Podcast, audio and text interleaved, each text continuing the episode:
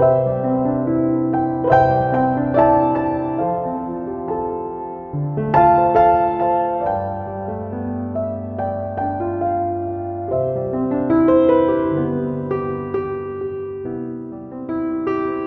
вам, дорогие радиослушатели! Вы слушаете радио Зейгенсвеля «Волна благословения» радиопередачу «Тихие воды». В ней вы услышите короткие проповеди на разные темы.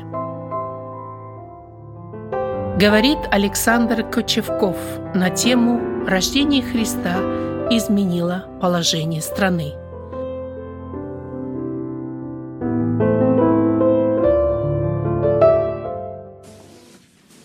Я прочитаю Исаия, книга пророка Исаия, 9 глава, 1 и 2 стих. И некоторые рассуждения, и мы помолимся Господу. «Прежнее время умолила землю Завулонову и землю Нефалимову, но последующее возвеличит приморский путь за Иорданскую страну, Галилею языческую. Народ, ходящий во тьме – увидит свет великий. На живущих в стране тени смертной свет воссияет. Пророки. Пророки предсказывали о рождении Иисуса Христа. И вообще, конечно, пророчество отличается, что пророки могли в одном стихе говорить о, о первом пришествии Иисуса Христа, но тут же – они могли говорить и предсказывать о втором пришествии. Они, как бы получая откровение, иногда в одном стихе так и происходит, и в одном стихе иногда так и говорится. То есть вот пришествие Христа, и тут же как бы уже пророчество о втором пришествии. Если говорить о пророке Исаии, то Исаия один, вообще его считают, что один из самых самых известных, самых распространенных, самых точных, самое большее, вот этот э, пророк Исаия сказал о Иисусе Христе. Он предсказал и говорил и о рождении Иисуса Христа, он говорил также и о смерти Иисуса Христа. И если говорить вот о пророке Исаии немножко, то мы знаем, это 53 глава, он описывает события смерти Иисуса Христа, как будто бы он находился там, как будто бы он был на Голгофе.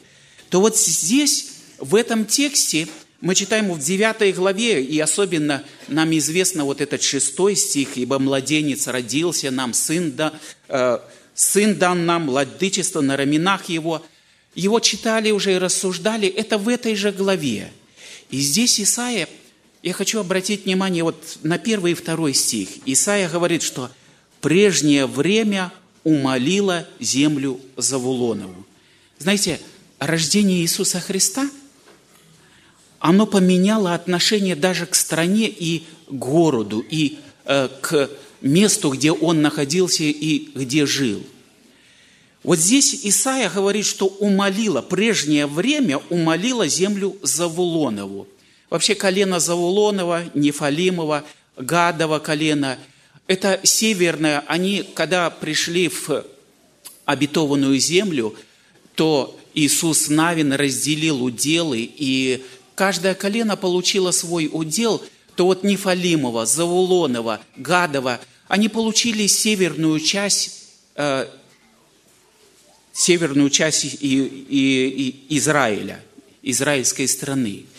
И вот здесь говорит о том, что оно умолило.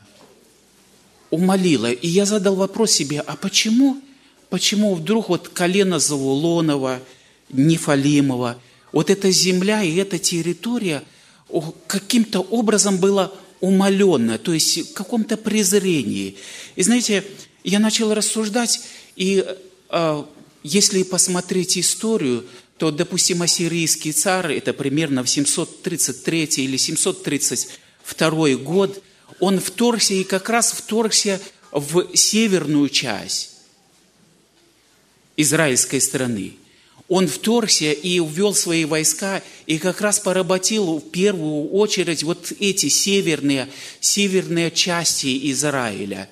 И, конечно, э, так как вторгся, он, история говорит о том, что вообще все вот эти поработители или императоры, это и ассирийский царь, а потом и вавилонский царь.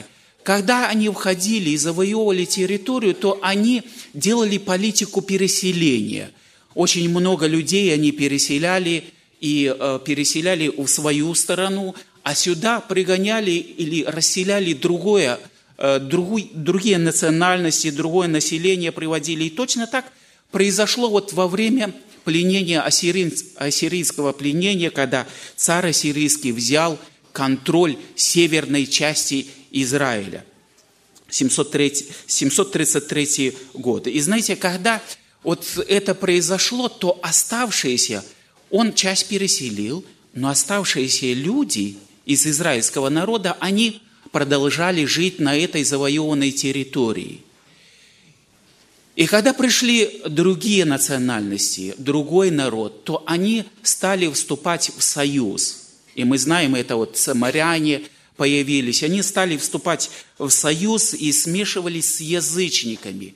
За это чистокровные евреи не любили – и мы можем увидеть в Писании, что как раз это подчеркивается, что э, территория и местность, вот северная местность, в каком-то э, были пренебрежения у чистокровных евреев.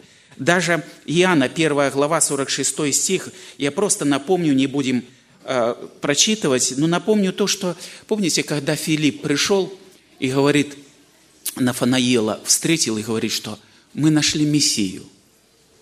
Мессию, он, он живет в Назарете. А Нафанаил говорит, ну может ли что-то доброе быть из Назарета? Из Назарета ничего доброго не может быть. Оказывается, Назарет – это как раз вот находился на территории этой территории. А позднее это была Галилея, Галилея языческая. И Назарет – это город, в котором жил Иисус Христос. И вот такие города, как Кана, известные, Капернаум, Назарет, Севериада, эти города как раз располагались на этой территории. И люди как-то вот чистокровные, как бы евреи, евреи из центра, а, относились не совсем хорошо.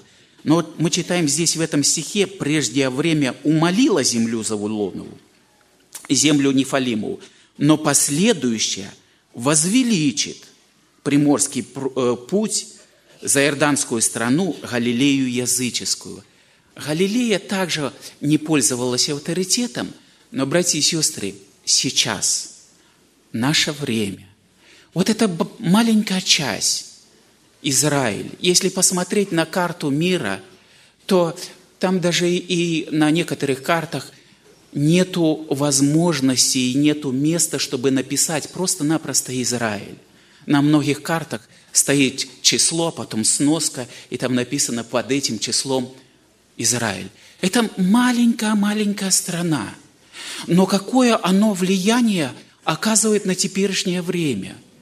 Как оно возвеличено? Я как-то слышал вот сейчас, э, не так давно, министр э, туризма Израиля отчитывался и говорил о том, что в это время, даже после войны, э, Израиль воевал с Палестиной, вот этой короткой войне, даже после войны, за этот год, который вот прошел, то паломников в страну больше трех миллионов было из разных мест. Это из России, он там перечислял.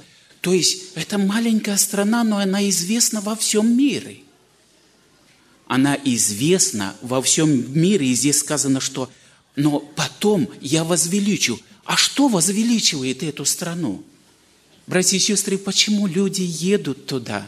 Оказывается, люди едут, многие, для того, чтобы побыть, посмотреть, чтобы походить по той территории, по той земле, где родился Христос, где Он был, где Он находился, где Он провел жизнь. И вот эти истории или раскопки, они показывают туристам и рассказывают, что здесь, здесь проходила нога Спасителя – он здесь был. И это возвеличивает страну. Действительно возвеличивает очень сильно. Конечно, в то время, когда Христос был, к этой стране по-прежнему относились, вот этой территории. А, с Назарета может ли что-то доброе быть? Когда, когда мы читаем э, в Иоанна 7 глава, э, фарисеи послали за Иисусом Христом, чтобы его взяли, и те пришли, посмотрели, а Христос учил, и они возвратились и говорят, что никогда так человек не говорил, как этот человек. И им задают вопрос, а почему вы не привели? И там находился Никодим. И Никодим встал в защиту и сказал, что судит ли народ, не узнавший, не спросивший. И чтобы обидеть Никодима, они сказали такие слова, что посмотри, из Галилеи не приходит пророк, а ты из Галилеи или нет? Я своими словами. То есть для того, чтобы подчеркнуть и поддеть. Но в наше время, сейчас, братья и сестры, то местность, та страна, там, где находился Христос, это возвеличивает, и многие люди едут туда и желают посмотреть. Так что рождение Иисуса Христа, она, оно поменяло даже отношение к стране, к местности, городу, где находился Христос. Рождение Иисуса Христа принесло свет. Здесь сказано так. Народ, ходящий во тьме, увидит свет великий. Знаете, вообще люди в то время, да и наше время, люди без Христа, без учения Иисуса Христа, люди находятся во тьме – как только христианство начало распространяться, это даже и по истории, как только оно начало распространяться и приходить и достигать уголки какие-то э, места, и люди стали обращаться, менялось отношение. Менялось отношение друг к другу. Законы менялись. Отношение менялось. Допустим, благодаря христианству совершенно поменялось отношение к женщинам – благодаря христианству, там, где христианство внедрялось и приходило, этот свет он освещал, и люди понимали то, что рабство – это плохо. И люди постепенно приходили к сознанию, что угнетать другого человека – это неправильно, потому что этот человек также такое же творение Божие, он сотворен для славы Божией, потому что это делало христианство. Вот этот свет, свет Христов, Христового учения, когда он проникал, он менял сознание людей, и люди менялись. И, братья и сестры, это действительно свет. В то время мы знаем то, что, несмотря на то, что Израиль имел закон от Бога, но это малое количество, и даже в Израиле и сами израильтяне зачастую отходили от этого учения. Они зачастую принимали и начинали поклоняться идолам. То есть, другими словами, они впадали в идолопоклонство, погружались, погружались в темноту. Как только свет Евангелия доходил, люди преображались, отношения менялись, отношения друг к другу, к полам, к старшим. То есть происходила перемена. 400 лет пророки, начиная от Малахии и до Рождества Иисуса Христа, также не было пророчества. Это также время в какой-то мере тьмы. Но как только Христос пришел, этот свет осиял. И, братья и сестры, нужно сказать о том, что мы, язычники, которые не знали Бога, не имели откровения, апостол Павел Ефесянам 5 глава 8 стих, он прямо и так говорит, «Вы были некогда тьма, а теперь свет Господи, поступайте, как чада света. Вы были некогда тьма». Я понимаю то, что э, зачастую верующих воспринимали и преподносили как темных и забитых людей. Я вспомнил когда-то в школе, когда мы учились, и как-то запомнился вот этот момент, учителя принесли книгу. Книгу, а, она называлась «Ветер а, рвет паутину», по-моему, такое название, я уже не помню. Но факт то, что эта книга полностью критиковали и ложь говорили о верующих. э, рассказывались, какие они плохие, как они плохо относятся к своим детям, какие они темные и забитые люди, какие, в какой они темноте находятся. То ли дело мы, просвещенные люди, мы живем в век цивилизации, мы, мы люди, которые видим будущность, мы строим светлое будущее и так дальше. И мы знаем также, что э, министерство называлось раньше, по крайней мере, российское. Сейчас Министерство образования, но раньше называлось Министерство просвещения. И таким образом они просвещали – место просвещения, конечно, образование дает свое знание, но по отношению к христианству, вместо того, чтобы принести свет и показать, что какое-то здоровое учение, какое-то правильное учение, они погружали людей во тьму. И можно прямо сказать о том, что нет, неверующие были забитые и темные люди. Неверующие мы, как христиане, были вот в темноте – вы были в темноте. И вот сказано так, что мы были некогда тьма. Как только человек находится во тьме, человек, находящийся во тьме, он делает темные дела. Человек, находящийся во тьме, он делает греховные дела. Человек, находящийся во тьме, допускает зло, ненависть. Это люди тьмы, это дела тьмы. Как только входит свет, люди преображаются, и Христос принес этот свет. Э, свет. Народ, ходящий во тьме, увидит свет великий. Этот свет не маленький. Рождение Иисуса Христа, с одной стороны, мы можем сказать, что ну, э, сопровождалось и обычным вот таким светом. Конечно, необычный, но я даже затрудняюсь сказать, физически или не физически, но люди ли видели свет. Мудрецы увидели звезду, и был свет. Ангелы, когда явились, пастухи увидели также славу, и вот этот свет с физической стороны. Но, братья и сестры, Христос принес свет. Он сам является светом. Он принес учение. Это свет. Он принес это. И мы читаем в Евангелии Иоанна, первая глава, Евангелие Иоанна, первая глава, 9 стих сказано так. «Был свет истины». Это не просто маленький свет. Был свет и истинный свет. Истинный свет – это Иисус. Истинный свет – это Его учение, не философия, не наука какая-то, хотя это важно и наука и так дальше, но истинный свет – это Иисус. Был свет истины – который просвещает всякого человека, приходящего в мир. Он просвещает. Человек находится во свете. И вот апостол Павел говорит, вы были тьма, а теперь, теперь свет Господи. Если сейчас мы свет Господи, братья и сестры, как нужно поступать? Как чада света. Этот свет великий, свет, который меняет. К сожалению, к огромному сожалению, как в то время Рождество Иисуса Христа и братья говорили, многие не приняли. Люди отказались от этого света. Они не приняли этот свет. Они отказались от рожденного Спасителя, от учения. Более того, они уходили далеко.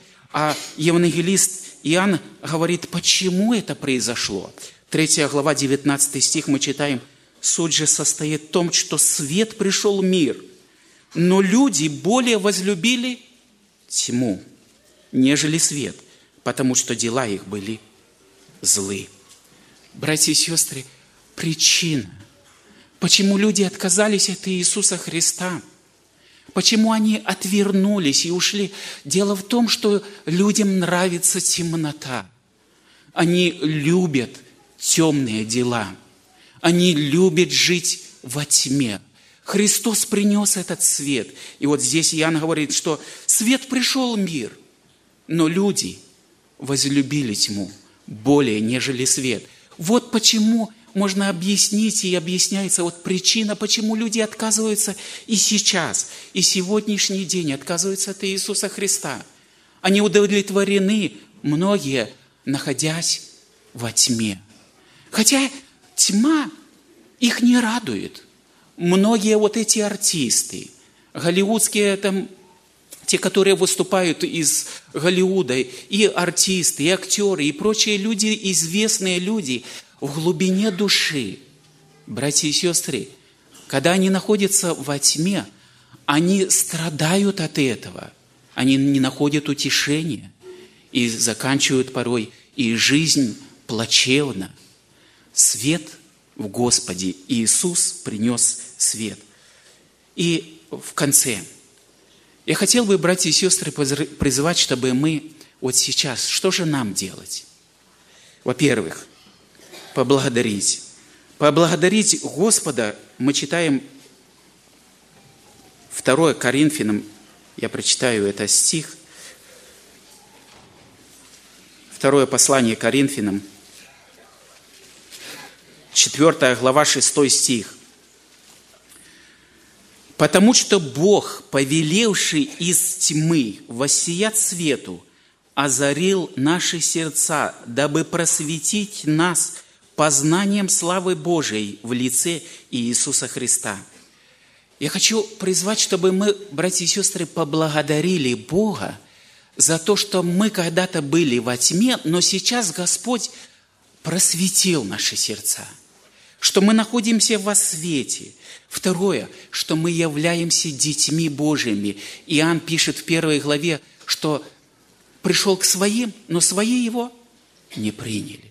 А тем, которые приняли, дал власть быть чадами Божьими, поблагодарить, что мы во свете и что мы являемся чадами Божьими, детьми Божьими, что мы будем там, где Он. Второе. Молиться, чтобы Господь тех, кто находится еще во тьме, привел к свету. Чтобы Он своим словом озарил, озарил вот эти тайники сердца. И чтобы люди увидели, что они находятся во тьме. Об этом нужно молиться – чтобы они пришли к свету, чтобы они приняли этот свет, чтобы они поклонились Господу, чтобы они сказали, что да, действительно, твое учение, ты сам являешься светом. Это так важно и необходимо не забывать об этом. И последнее, братья и сестры, помнить. Нам нужно помнить, я прочитаю стих, 1 Коринфянам 4 глава, 5 стих. «Посему, не судите никак прежде времени, пока не придет Господь, который и осветит скрытое во мраке, и обнаружит сердечные намерения. И тогда каждому будет похвала от Бога.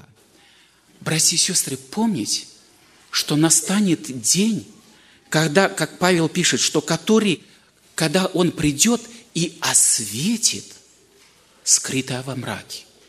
Если кто-то находится на пути следования за Господом, является христианином, может быть членом церкви, здесь большинство, братья и сестры, нам, лично нам, нам нужно помнить, что настанет момент, когда Господь придет, Он осветит все скрытое во мраке. Там будет явно, там будет все открыто.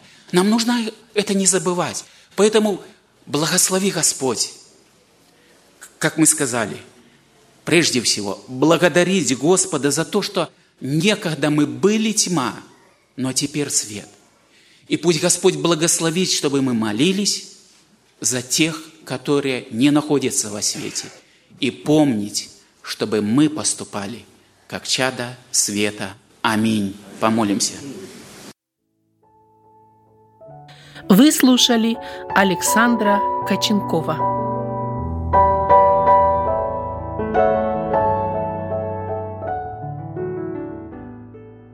Вы слушали радиопередачу «Тихие воды». Радио Зегенсвелле, «Волна благословения», город Детмалт, Германия. Дорогие радиослушатели, мы желаем вам Божьих благословений. Слушать радио, познавать Бога.